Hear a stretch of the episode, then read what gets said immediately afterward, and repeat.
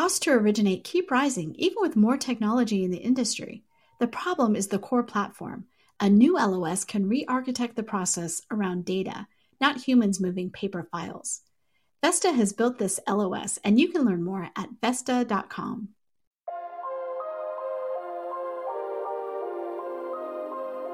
Pulled from the hottest topics coming across our news desk, I'm Victoria Jones, and this is Housing Wire Daily.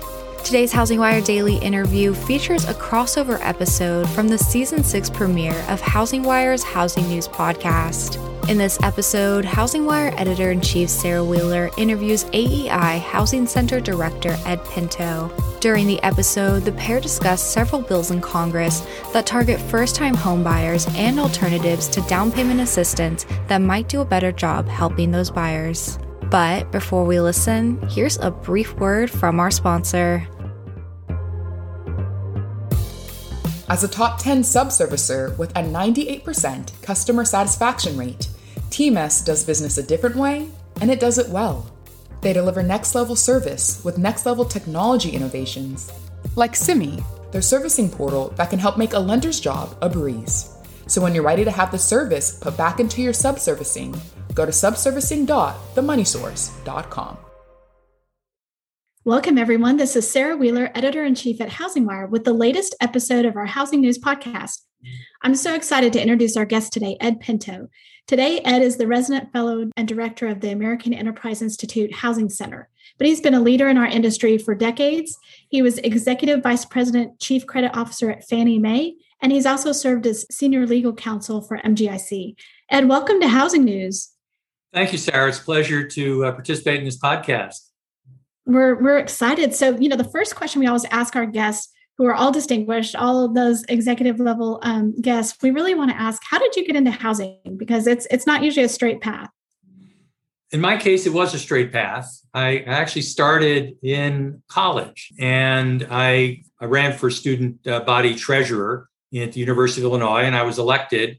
And I got to meet another uh, person that had been elected to the Graduate Student uh, Association Bruce Morrison, who's also well known in the housing industry. He's retired now, um, but he was chairman of the Federal Housing Finance Agency back in the Clinton years. Uh, and so I, I, met Bruce as a fellow student, and he had been working on some landlord tenant issues uh, with the Graduate Student Association. And I got introduced to that and uh, got interested in it. And then I started law school in 1971 and uh, got involved with student legal services at uh, uh, Indiana University and got involved in a landlord tenant law that I drafted uh, for the city of Bloomington and was passed by the Bloomington City Council in 1972 uh, or 73. And so my first job, then when I started looking for a job after graduating, uh, was with the Michigan State Housing Development Authority. Which dealt with affordable housing, single family and multifamily. And I was an attorney there, and I became general counsel after a couple years. And then the rest is history, as they say. I just went on from there. But I've been involved in housing uh, for not only my entire career, but it started uh, five years before I even graduated from law school. That's amazing, and and just a you know a variety of experiences in in different parts of it. So that's pretty interesting. Yes, it's been a tremendous variety. I, I, started with Michigan State Housing Development Authority. I was there for eight years. I then went to MGIC for a couple years. Then I was at Fannie Mae, both uh, head of uh, marketing and product management for a couple years. Then I was executive vice president and chief credit officer for a few years. Uh, and then I left and set up my own consultancy. Um, I worked with a lot of large uh, financial institutions, banks uh, uh, like um, Mellon, excuse me, Mellon Bank was later, but Dime Savings Bank and uh, GE Mortgage Capital, which uh, owned uh, GEMICO and uh, which is now Genworth.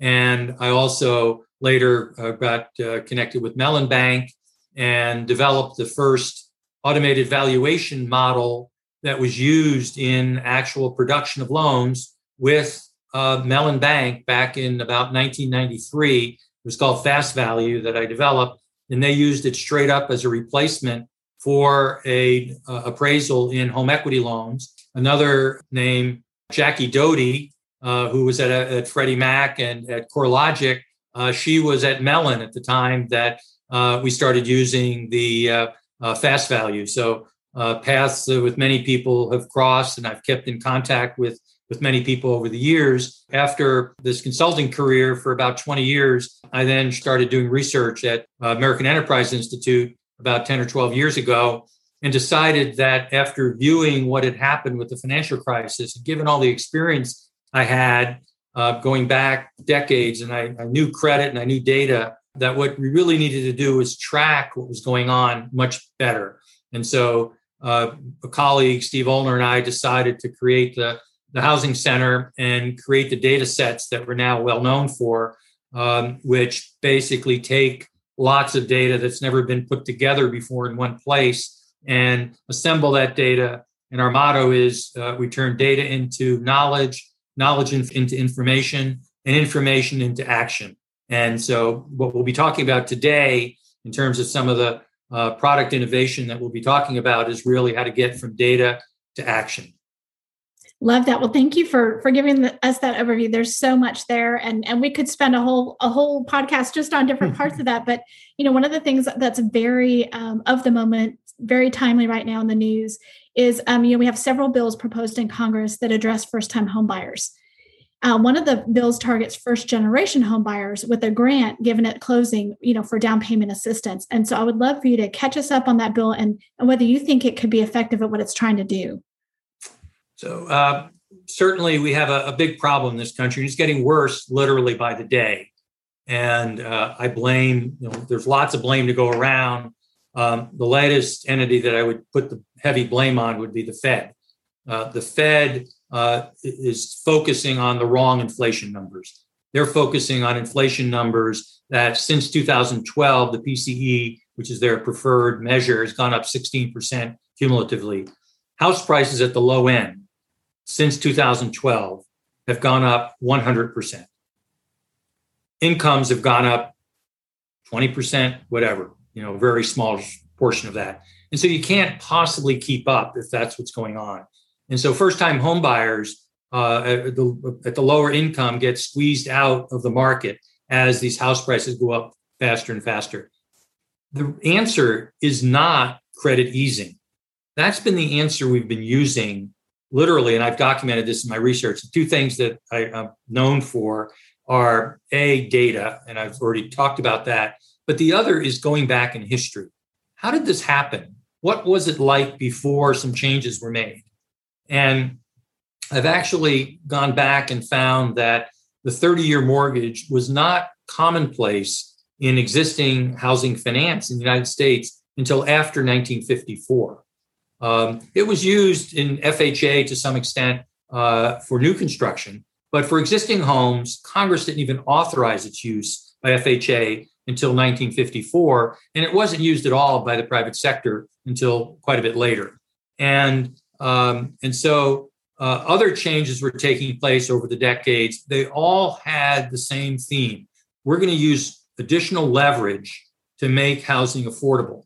Well, the problem is if you have a shortage of housing, and we've known this for decades, I've, I've found research from 1951 that says if you try to do credit easing during a period of sell, a seller's market, then the credit easing will get capitalized into higher prices. It will not make the housing more affordable. And ironically, it'll actually reduce housing standards because lower income people will be able to buy less house. Because when I said house prices were up 100%, that's on a constant quality basis. So the house that cost $100,000 in 2012 cost $200,000 in 2021, it's the same house. So it's a constant quality house. So clearly, if you can't afford that, what was a $100,000 house, you can only afford a $150,000 house today, you have to settle for lower quality.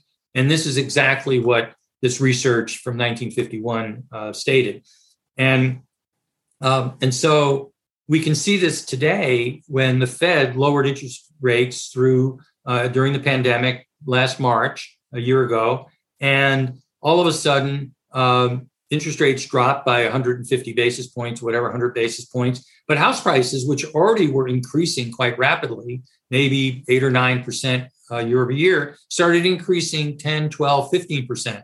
last July, we said that we're seeing data in our early warning data that says by the end of the year, we're going to have double digit, low double digit uh, inflation in, in house prices. And lo and behold, that's exactly what happened. But we said that last July. And we believe that by May, we're going to be seeing 15 to 16% year over year price increases on an average nationwide. And, and we don't see that ending anytime soon uh, at these interest rates that the Fed is, has engineered. So that's making the problem worse. So any solution that would increase demand would literally, that assistance would get capitalized into even higher prices. It's hard to believe the prices could go up even faster, but we believe they can. It's just a supply and demand issue. And right now we have the lowest supply that we've had, we believe, in our history. Now we can't go back more than 30 years with data. We can't go back more than 50 or 60 years with anecdotal information. But based on my research, I believe the supply today, which is down in the one to two month range nationwide, is the lowest it's ever been in, in, in history, uh, housing finance history in the United States. And when you get um, demand uh, out of whack so much, you get these rapid increases in house prices, very rapid increases in house prices. So if you go back to the idea that you're going to provide down payment assistance, even if it's limited to first generation home buyers, um, which is a much smaller group than first time home buyers, um, it's still a, a, bunch of people, a fair number of households. And if they take advantage of it and wouldn't have tried to get a home otherwise, you've brought more people, more demand to the table. And that can do nothing but drive prices even higher. So we've been saying that any attempt to provide down payment assistance, either to first time buyers or to first generation buyers to pay for a down payment, um, would end up being counterproductive. And there's been a fair amount of pushback by uh, industry leaders that that might happen, might be the result. And so we've taken that position and we've tried to figure out an alternative that could be provided to first generation home buyers that would not suffer from the defect of driving prices higher. Yeah, really interesting. There's definitely been a lot of um, talk about the fact that why would we be stoking demand when there's so little supply? But at the same time, you think if you're one of those first generation um, home buyers, and and this is the way most people build wealth in the country, you know, is is it fair to then just not have that? So it's it's an interesting debate going on. I'm, I'm not even sure if, if it's going to go through, but yeah, go ahead and, and say something. I think you were going to answer that. So, so that's why we've come up with an alternative. And this is an alternative that I actually developed uh, back about five or six years ago. Uh, the first uh, rendition of it was the wealth building home loan, uh, which basically said instead of a 30 year loan, let's go with a 20 year loan. And the reason is that a 30 year loan, which is viewed as being a safe instrument, it's it's safe because it's a fixed rate instrument, but it's not safe because it amortizes incredibly slowly. And if you combine it, you risk layer with other uh, risk characteristics like very low down payments, high debt ratios, and low uh, credit scores. Those risks pile up. And if they're done on a 30 year loan, they get to be quite substantial. And most people don't realize this, but uh, during the financial crisis, there were huge numbers of just traditional 30 year loans made with lots of risk layering that had extraordinarily high default levels. Were they as high as some of the other crazy loans that were being done? No. But there FHA, which didn't do any of the crazy loans, it didn't do any neg am, it didn't do any low doc, no doc, it didn't do any arms, it didn't do any investor loans, yet it had incredibly high default rates, as did Fannie Mae and Freddie Mac if you just look at the loans that they did that were um, these 30 year fixed rate with these characteristics that we consider safe. Um, the difference is if you made the exact same loan, the exact same credit characteristics in terms of DTI, FICO score, down payment on a 20 year basis, the default level drops in half. You make one change and it drops in half. Ironically, you could actually do away with the down payment and it still drops roughly in half because the difference between a 97 LTV and 100 LTV is not very much given the 50% drop it doesn't change the 50% drop very much and the reason is is that it amortizes so quickly uh, on a 20 year term, you're getting so much more amortization in the early years, particularly uh, given these very low interest rates. You get it no matter what, but it, it accelerates with these low interest rates. And uh, FHA back in the 1930s, when it was established, put out a pamphlet. And they said um, they had no concept of a 30 year loan at that point. Um, they said if you were to uh, take out a 10 or 15 or 20 year loan, which was the norm under FHA in the 30s and, and 40s up through the 50s, as I mentioned. Uh, if you take out a loan like that, it's like buying a house and paying yourself rent. And the reason is that a substantial chunk of the monthly payment, and let me look at an example here. Um, the uh, if we were to um, look at um, a loan that um, at uh, today at three and a quarter percent interest uh, on a two hundred thousand dollar property, uh, and the uh, principal and interest, including a mortgage insurance premium, would be just under a thousand dollars. If you did the exact same loan as twenty year, you bought down the rate, which we'll get to in a moment. You bought down the rate so that the monthly payment is still roughly about a thousand dollars that thousand dollars in the case of the 30 year loan 68% of it goes to interest or about $680 and about $320 goes to principal now do the 20 year loan with the bought down rate you now have $260 going to interest $740 going to principal that is a huge difference between $320 a month or about $3800 a year and $740, which is $10,000 a year. Uh, and that makes a huge difference in the amount of amortization. And it's that feature that actually builds wealth, which is why we call it the wealth building home loan. Where we get into the assistance part is if you're going to spend money on down payment assistance, that's going to have the effect of driving up house prices by increasing demand. You'd be better off using the same dollars or even potentially fewer dollars to buy down the interest rate by uh, this one and three quarters percent to get the rate, the payments to be the same. Um, you get all of this wealth building, but you're not increasing demand. Well, why aren't you increasing demand? Because you're in effect soaking up that subsidy to speed up the amortization. It's going from the tenant's monthly payment into their equity position or wealth in the house. It's not being used, they can't use it to bid up the price of the house. And it's that simple difference that makes, we think, makes what we call lift home um, for first generation uh, home buyers. Uh, we think that makes lift home a much better alternative than a down payment assistance or other types of assistance that would increase demand. One last thing how do we know I already gave one example where the Fed lowered interest rates, you know, tremendously. We got a big boost in house prices. How do we know that when you do this, besides this research that was done 70 years ago, that that's what happens? Well, FHA lowered its premium back in 2014, I think it was, by 50 basis points. And at the time, we had a pretty strong seller's market. Nothing as strong as it is today. A seller's market is defined as less than six months inventory Back in 2014, we might have had four months inventory, which is a decent seller's market. Now we're at one to two months. This is a rip roaring seller's market like we've never seen before.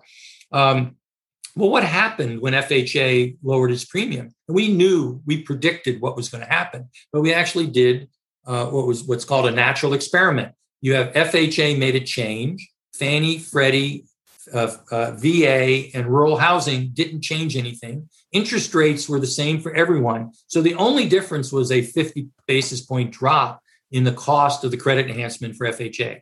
And we did a lot of research and did a lot of analysis. And what we found is that when the percentage of FHA borrowers in a census tract got to be a certain percentage, and it turned out to be about 20%, uh, they basically become the marginal buyer setting the price. Think about it if a house sells in your neighborhood, all of a sudden it was selling, your house was selling, you might have bought it for $100,000 and uh, other houses start selling. And then all of a sudden, a couple years later, houses are selling for 120,000 and then another house sells for 125. Then all of a sudden, your house is goes up by that $5,000 because all the houses in the neighborhood are marked to market to the last batch of sales. So the marginal buyer indeed is setting the price for everyone, and everyone calculates their wealth based on those last sales. And so if the FHA buyer, who's maybe 20 or 25% of the buyers in a neighborhood, um, is got this extra jingle in their pocket, this extra 50 basis points, which translated to about 7% more buying power. Um, if they have that extra jingle in their pocket, they can drive the prices up for everyone, not only for FHA buyers, but all the buyers in that neighborhood in, at that price point end up paying more. And uh, we said, this is crazy. FHA is doing the exact opposite of what it should be doing yet it's taking all kinds of credit for having done a great thing. It also said it was going to create all kinds of additions to uh, demand. Well, what we found was that um, the they stole uh, demand from other uh, government guarantors. They the uh, uh, rural housing, which was doing I think about four percent of the market before FHA lowered its premium, they took forty percent of uh, rural housing's business. So you have one government agency doing something that ends up poaching 40% of another government agency's business, and FHA calls that progress. That's like um, the uh, Buick taking business from Cadillac, both owned by GM, and calling that a success. Well, I don't know that GM shareholders would view it that way. Well, I'm not sure the taxpayers and homeowners should view it that way either. Really, thanks for that deep deep dive. I love that. Um, when when it comes to Lift Home, then so that's that's a low income first time homebuyer tax credit. So so where are you with that? Where where is that? We've uh, retooled it to be the same uh, first generation, lower income first generation, uh, which by definition becomes a first time buyer, but uh, first generation home buyer. And uh, Senator Warner has been socializing this uh, uh, both uh, among other other colleagues in the Senate uh, on both sides of the aisle and uh, among some of the housing groups in the housing uh, sphere. And um, it's also been out for some comment, uh, technical comments from various departments in the federal government. And so that's all moving forward. Um, and um, we expect that there may be some progress on this uh, in the next uh, weeks and months to come. Uh, there have been two hearings in the in the banking committee on other topics, but both cases, um, Senator Warner asked questions of the witnesses. I was one of the five witnesses um, uh, a month and a half ago, and Tobias Peter, a colleague at American Enterprise Institute Housing Center, was a witness about three weeks ago uh, with a couple of other witnesses. And in, in, uh, everyone was uniform that uh, this is a good idea, and they support it uh, from both from the, complete spectrum um, of people that were in the witness uh, group. Uh, so we took a lot of um, uh, comfort in that support across a broad range of people.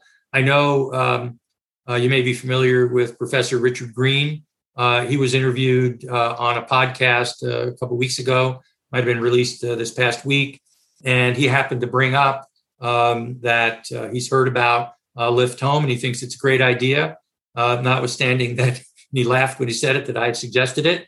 Uh, but um, uh, he did think it was a great idea. And I uh, actually have a podcast coming up on this topic in a couple of weeks. And so we're getting some good traction. we're getting some good support. We've had some support from some of the uh, housing association groups. I don't want to say which ones they are, but we have some uh, very enthusiastic support by some national groups, and we're we're hopeful that this uh, uh will get bipartisan support and then can move uh, in the House and Senate. Interesting. You know, when we reported on the Maxine Waters bill that, that's in there for first gen home buyers, um, we were calling it the Biden, the Biden, oh, the Biden tax credit they talked about. And then the White House was like, yeah, no, that's not ours. and so now I don't think they wanted to be disassociated with it. They're just like, that's really not the, the same thing. So then when we count the first time home builder, you know, the real first time home buyer, not first gen, the tax credit, we're like, okay, well, this must be the Biden's thing. And they're like, yeah, no, that, that that's not it either. So, so, you know, maybe yours is going to be the Biden tax credit. I don't, I don't know, but I we still think that there's, you know, there's not one that's been included with the infrastructure bill.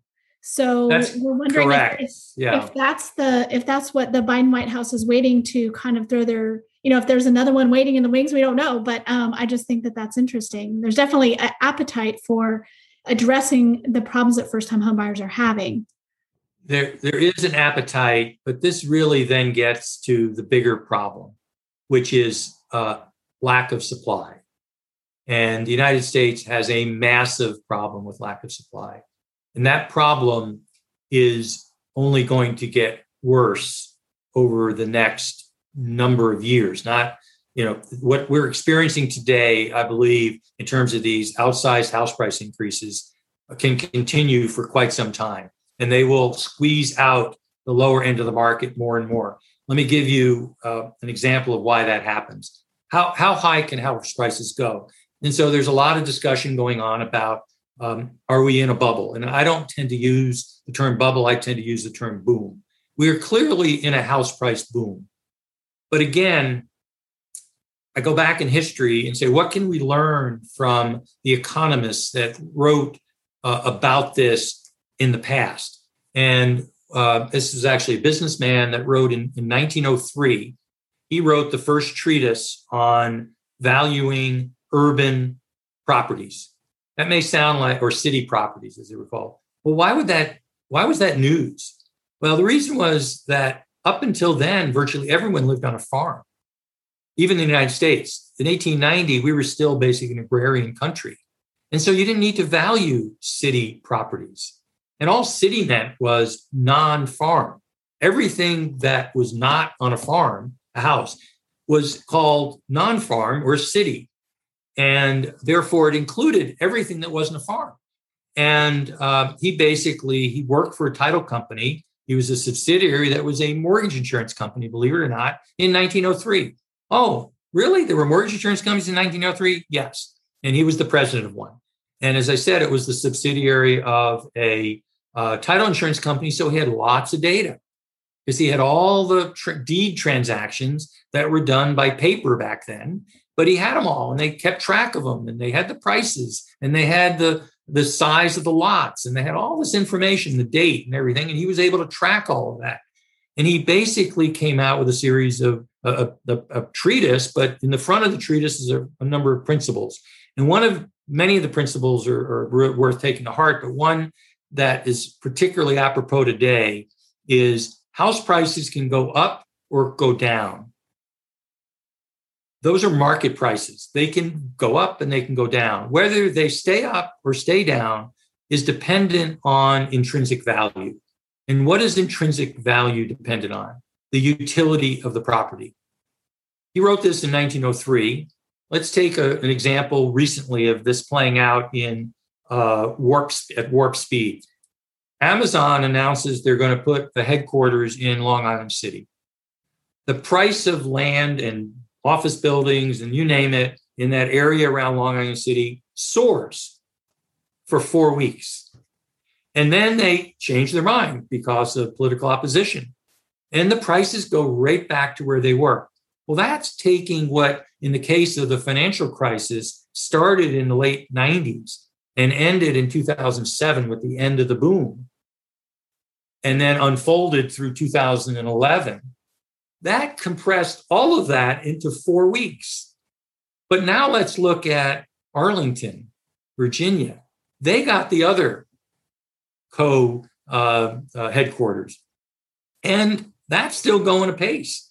And so Arlington and the town next to it, or the city next to it, Alexandria, they've got all kinds of stuff going on, including uh, Virginia Technical University is building a new campus there. There's all kinds of infrastructure going in. There's all kind, you know, Amazon itself and all kinds of office buildings. There's housing, you name it. It's a boom town, and so that has now been incorporated in that that new utility has been incorporated into the prices, and the, those prices will stay up as long as that utility is still there. But the utility disappeared in the case of Long Island City. So, what does that have to do with today? Well, I already mentioned that the boom that we had back that started in uh, 98 uh, and ended in 2007 um, didn't have a change in utility. uh, not only did we have lots of really bad underwriting and very risky loans, uh, but we really had uh, what's known in the United States as drive until you qualify. And drive until you qualify means that your DTIs are too high. How do you, you can't raise your income easily, but you can lower the price of the house. How do you lower the price of the house? You drive further out. And things further out tend to have lower prices. Why? Because of lower land costs. Um, and but you end up in some cases getting more house further out on a somewhat larger lot, but it is lower price because you have to drive much further. And that was really the safety valve for lower income individuals uh, to drive till they qualified. It's a well known expression in uh, housing underwriting. So uh, the question today is Is this boom we're experiencing is there a change in utility? Is it sustainable? And uh, I'm not one that's fond of saying this time is different. I've disparaged that term many times, particularly in the in the housing finance arena. But I do believe this time may well be different. And the reason this time is different is because of the confluence of two events.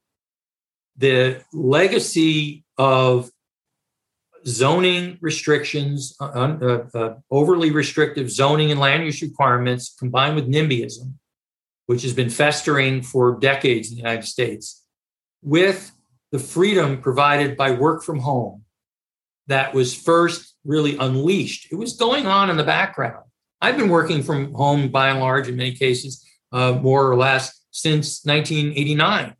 Uh, the technology's been there for a long time but the ability to do it wasn't there in terms of the willingness of the employer. But the, the pandemic basically made it a requirement. We entered into a great national experiment. Nobody within their right mind would have sent would have sent everyone home in mass in March of last year. But that's what happened. And so we actually found out whether it could work. And it worked amazingly well. And so uh, I'm not saying that the uh, people, you know, that a lot of people aren't going to return to the office, but a lot of people a aren't going to return to the office, and a lot of people aren't going to return to the office full time. Well, if you start putting those numbers together, one of the statistics that we uh, came up with and reported on just on our briefing uh, earlier this week is that if you look at the country and divide it up into metropolitan areas, roughly 25% of the metropolitan areas have very high house prices. You can guess where they are. They're Boston, New York, uh, Chicago, Seattle, uh, Portland, but the vast majority of them are in California. And then some other places near that border California, all the way to Denver. Um, that's a quarter of the population of the country. The other three quarters of the population of the country live in uh, areas that are much, much lower priced. Ironically, when you compute the median uh, uh, home price to median home, uh, in, uh, income in the area, yes, the home prices we know are very high in those places, that 25%, but their incomes are higher also. So you're actually dividing a large number by a large number, and you still get a very large number. So when you talk about a place like Phoenix versus a place like um, uh, San Jose, let's look at some very simple numbers. In March, a home, the median priced home in, in San Jose sold for $1.3 million. The median priced home, 1.3 million. What's the median income a year or two ago? That's the most recent data we have for the San Jose metropolitan area. $130,000. It's probably the highest, maybe San Francisco might be a bit higher, of any metro area in the country. $130,000. So that gives you about a 10 to 1 ratio. Uh, let's go to Phoenix. Phoenix, the median priced house sold in March of this year, $350,000, about a quarter as much as in uh, uh, San Jose. But you get a bigger house in terms of gross living area, you get a bigger lot, you get a newer house, and it has more amenities at a much lower price than the house you could have gotten in San Jose. And the person from San Jose is bringing potentially, if they're the median person in San Jose, they're bringing $130,000 income to Phoenix, which the median income in Phoenix is 68,000. So you could see where you can have house prices really going up for a long time as people bleed out of San Jose to Sacramento and they bleed into Phoenix and they leave Sacramento to go to Boise and they uh, leave Sacramento to go to Phoenix and LA to go to Phoenix. You can see how this game of sort of leapfrog happens. Uh, and this can go on for quite some time. And then you say, well, how do you know it can go on for quite some time? We just have to look at California. San Jose has house prices that are 10 times median income.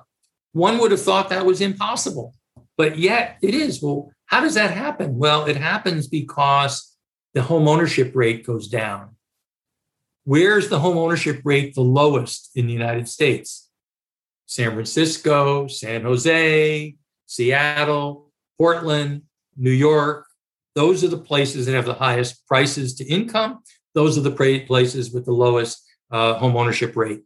And so I can confidently say that A, I think this process will continue, and B, the result of this process, if we don't deal with supply in a way that actually will work, and that's important because we've tried it at the federal level many times, and it hasn't worked. If we don't do it in a way that will work, we will end up with a uh, home ownership rate that's going to be declining. And remember, our home ownership rate today is not much different than it was in the early 1960s. And the home ownership rate for Black households is not much different than it was in the 1960s. Um, and so we actually will be starting from a point that's not a great point to be at, given all the trillions and trillions and trillions of financing and all the subsidies we provided. We, we as a country, we provide an immense amount of subsidies to housing. We have the tax deduction for the interest. We have tax deduction for property taxes. We have Fannie, Freddie, FHA, all the implicit guarantees and government guarantees, explicit guarantees, subsidies, cross subsidies. Uh, we have all of these things, second homes, Fannie, Freddie doing second homes, investor homes. We have all these things going on. And yet our home ownership rate is barely, is not any different than most of the other developed countries in the world. And so we haven't gotten a whole lot for our money, but now we have a crisis fa- facing us. This could really get bad because of this arbitrage effect that's going on from the high cost areas, the people bleeding out, they can now move, and the companies can move too, but they can now move and get a more house in these other places. They're taking advantage of the arbitrage. That's the problem. Absolutely. No, we, you know, we've been uh, talking about the, the surprising hot home markets. Uh, you know, San Jose, San Francisco, that's not surprising, but, you know, those five places in Boise and uh, Idaho that are showing up as on the top 25 MSAs. Why? You know, it's because people yeah. from San Jose and San Francisco can work remotely from Idaho. It's the right. same, you know, and, and we just see it all over and we've been, we've been covering it. It's crazy. And, and, and again, like that FHA example I gave, where once you get to 20%, it doesn't take very many people moving from San Jose to move the market in a Boise or a Coeur d'Alene or even a metro as large as Phoenix. Uh, it, because Phoenix is getting people from up and down the West Coast flowing into Phoenix, plus retirees coming from different places. So Phoenix has people coming from lots of places. It really drives the market. Again, the marginal buyer sets the price. And the problem is when that person comes from California with having sold a house, but even if they were renting at $4,000 a month and they move to somewhere else, all of a sudden it looks like it's a fire sale of properties. I can't pass this up. This is a bargain. And the reason, and oh, do I need to bid it up $50,000 to get it? So what? That's rounding if you sold a house for a million three in uh, right. San, San Jose buying a 650,000 versus a $700,000 house in Phoenix is literally rounding. That, that's exactly what we're seeing. So interesting. Um, you know, for, for my last question, I have a have an interesting thing. You know, um, our lead analyst Logan Mohtashami. I read him all the time. I love him. Oh yeah, well, you know we do too. And one one of the things that he posits is that there's there is a um, there are two things at odds here, and and it's like the one is the desire of people in housing on every side to um, to have your house become a wealth management tool. And there's the other desire to have affordable housing. But things that are an investment, they're only an investment if they go up. They're only a good investment if they go up. So, how do you balance the fact that, yes, you could totally make more supply we, we could fix that if we really wanted to, but it would bring down everybody else's house price. And so all the people who currently own are are are not going to be interested in that. So that's that that's not exactly the way I think it would. love to get your take on that. So uh, first of all, um, we we've gone back and tried to assemble, and it's difficult to do because uh, hey, computers there were computers, but they but you didn't have personal computers and Excel spreadsheets and stuff. So there's a lot of paper that exists from the first half, even the first 70 years of the 20th century that never got put into electronic documents, um, particularly searchable documents. Um, and so we've made um, a as a goal to go back and find those archival documents that shed light on what actually was going on in the 50s, 60s, 70s, um, in the 20th century. And what we have found is that um, new construction was going great guns in uh, after World War II, starting in uh, the late 40s. New construction really got going, and population was growing. Uh, but new construction and population were in sync with each other as population grew or as households grew. New construction units, housing units grew along with it, and we actually had that um, desirable point where real house prices from about 1950 to 1973 or 74 were going up, were flat or going down slightly. And since incomes were actually going up a bit uh, faster than inflation, uh, we actually had house prices relative to incomes going down, you know, a, a reasonable amount. And so we had a 25 year period, a golden period of uh, house price uh, supply and demand being in sync and prices stayed in sync. We know that I mentioned those 25% of the country that live in metros that have very high prices. And we know the 75% that are at much lower uh, prices to income ratios. We know that uh, when you focus on the metros that have a lot of job growth, let's not you know talk about Pittsburgh or um, Cleveland. You know, it hasn't had a lot of job growth. Bridgeport. Let's talk about how to compare a place like Raleigh or Austin to a place like uh, Reno or Las Vegas or San Jose that have had a lot of job growth or Seattle. And what we find distinguishing uh, distinguishes the, them uh, from each other, those groups, is the amount of new construction as a percent of home sales. You could also do it as a percent of households and additions, but we look at it as percent of, of home sales. And uniformly, um, when uh, the percent of new construction as a percent of home sales is higher, like 30%, 25%, uh, you end up with not price declines, as was suggested, but tamp down price inflation or appreciation. You don't get negative appreciation. Uh, you end up, so there's a difference between deflation and disinflation.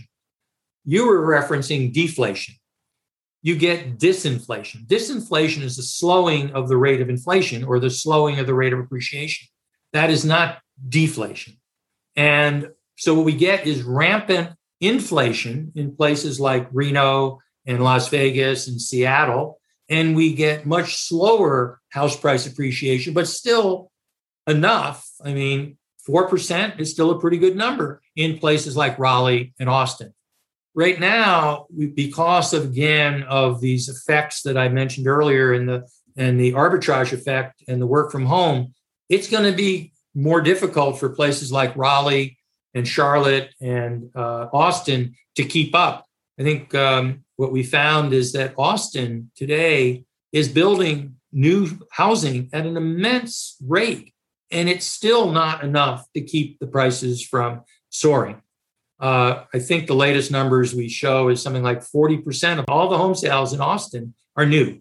I mean, that's an incredible percentage. That's off the charts from what it was a couple years ago. Uh, yet house prices are still going up by gangbusters. Uh, there's so much demand, pent up demand from this move moving into Austin. But eventually, you do catch up. And again, that again, that's what we learn from land economists from the 30s, 40s, 50s, and 60s. In fact, um, I, I, mentioned this on our briefing call on Monday. Uh, there's a, um, uh, a Fed chairman named Mariner Eccles, who was Fed chairman from the 30s to the uh, early 1950s. Uh, he was appointed by Franklin Roosevelt, and he was there for a very long time. And there was rampant house price inflation in 1947. House prices had gone up 25% in two years. 25% in two years. That sounds very familiar. Ours has gone up roughly, by the time we get to the end of this year, it will have gone up 25% in two years. And let me just find this quote as it's worth noting, because I basically, what I said is, you don't have to change a word in this quote, and it applies today. What Mariner Eccles said in 1947 was if the easy credit situation, and easy credit includes low interest rates, uh, if the easy credit situation were producing a substantial additional volume of housing at supportable values in the long run, it would be justified. But because of the limitations of labor and materials it produces, instead, a dangerously inflated market which cannot be sustained for both new and old houses. I believe that by curtailment of credit for housing in closer relationship to the supply of labor materials, the price trend would be reversed and the market for housing assured over the long period of years. Good low cost housing cannot be built with high cost materials and high cost labor. Neither the government nor private industry can produce this miracle. That that's a direct quote, and he testified that was testimony before Congress on the issue of house price inflation. I consider that to be a very cogent description and analysis and solution of what was going on. I read what our current chairman, Jerome Powell, said last week, and I'm left with literally my jaw dropping because I don't believe he understands housing economics at all. And therefore doesn't, he says, oh, this inflation is fleeting. Well, land economists know that once house prices go up, they form the base for the next increase. So if we're right that th- there isn't going to be a big collapse here, even if inflate house price inflation goes back to four percent, five hasn't been at four percent for quite a while. Even if we go to four percent, it's on a base that's up by twenty five percent by the you know the end of this year. It'll be up by twenty five percent. Well, that and then property taxes have to go up those haven't even hit yet. Jerome Powell has basically given a gift of hundreds of billions of dollars, probably in property taxes, to cities around the country just through inflated values. Those those property taxes get adjusted year a year or two or three from now, and all of a sudden, people that bought houses, you know, last year, uh, two years ago, are going to find that their monthly payments go up quite a bit. Now, yeah, they have the comfort of knowing their house also went up, but if their incomes didn't go up very much, they then really run into a problem. And that's these are things that I don't think our leaders at the Fed understand at all. Wow. Well, thank you so much. Appreciate that, especially the the historical perspective that you are bringing um, on these issues, and then uh, interesting to hear what you what you guys are doing with your tax credit. Please keep us up to date on that and let us know. And and also, uh, I'm sure we'll have you back this summer because things are changing rapidly, and we'd love to to have you back to talk some more about this. Perfect. Thank you, Sarah. Always a pleasure. Thank you so much, Ed.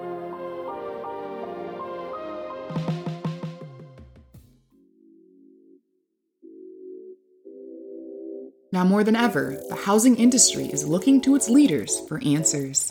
That's why each week, the Housing News Podcast invites a new mortgage, fintech, or real estate executive to the show to provide its listeners with more perspective on the announcements and news stories crossing Housing Wire's news desk. Hosted by Sarah Wheeler and produced by Alcynna Lloyd, the Housing News Podcast is now available on iTunes, Spotify, Apple, Google Podcasts, and more. Thanks for listening to Housing Wire Daily. Don't forget to hit that subscribe button so you never miss an episode, and we'll catch everyone back here again tomorrow.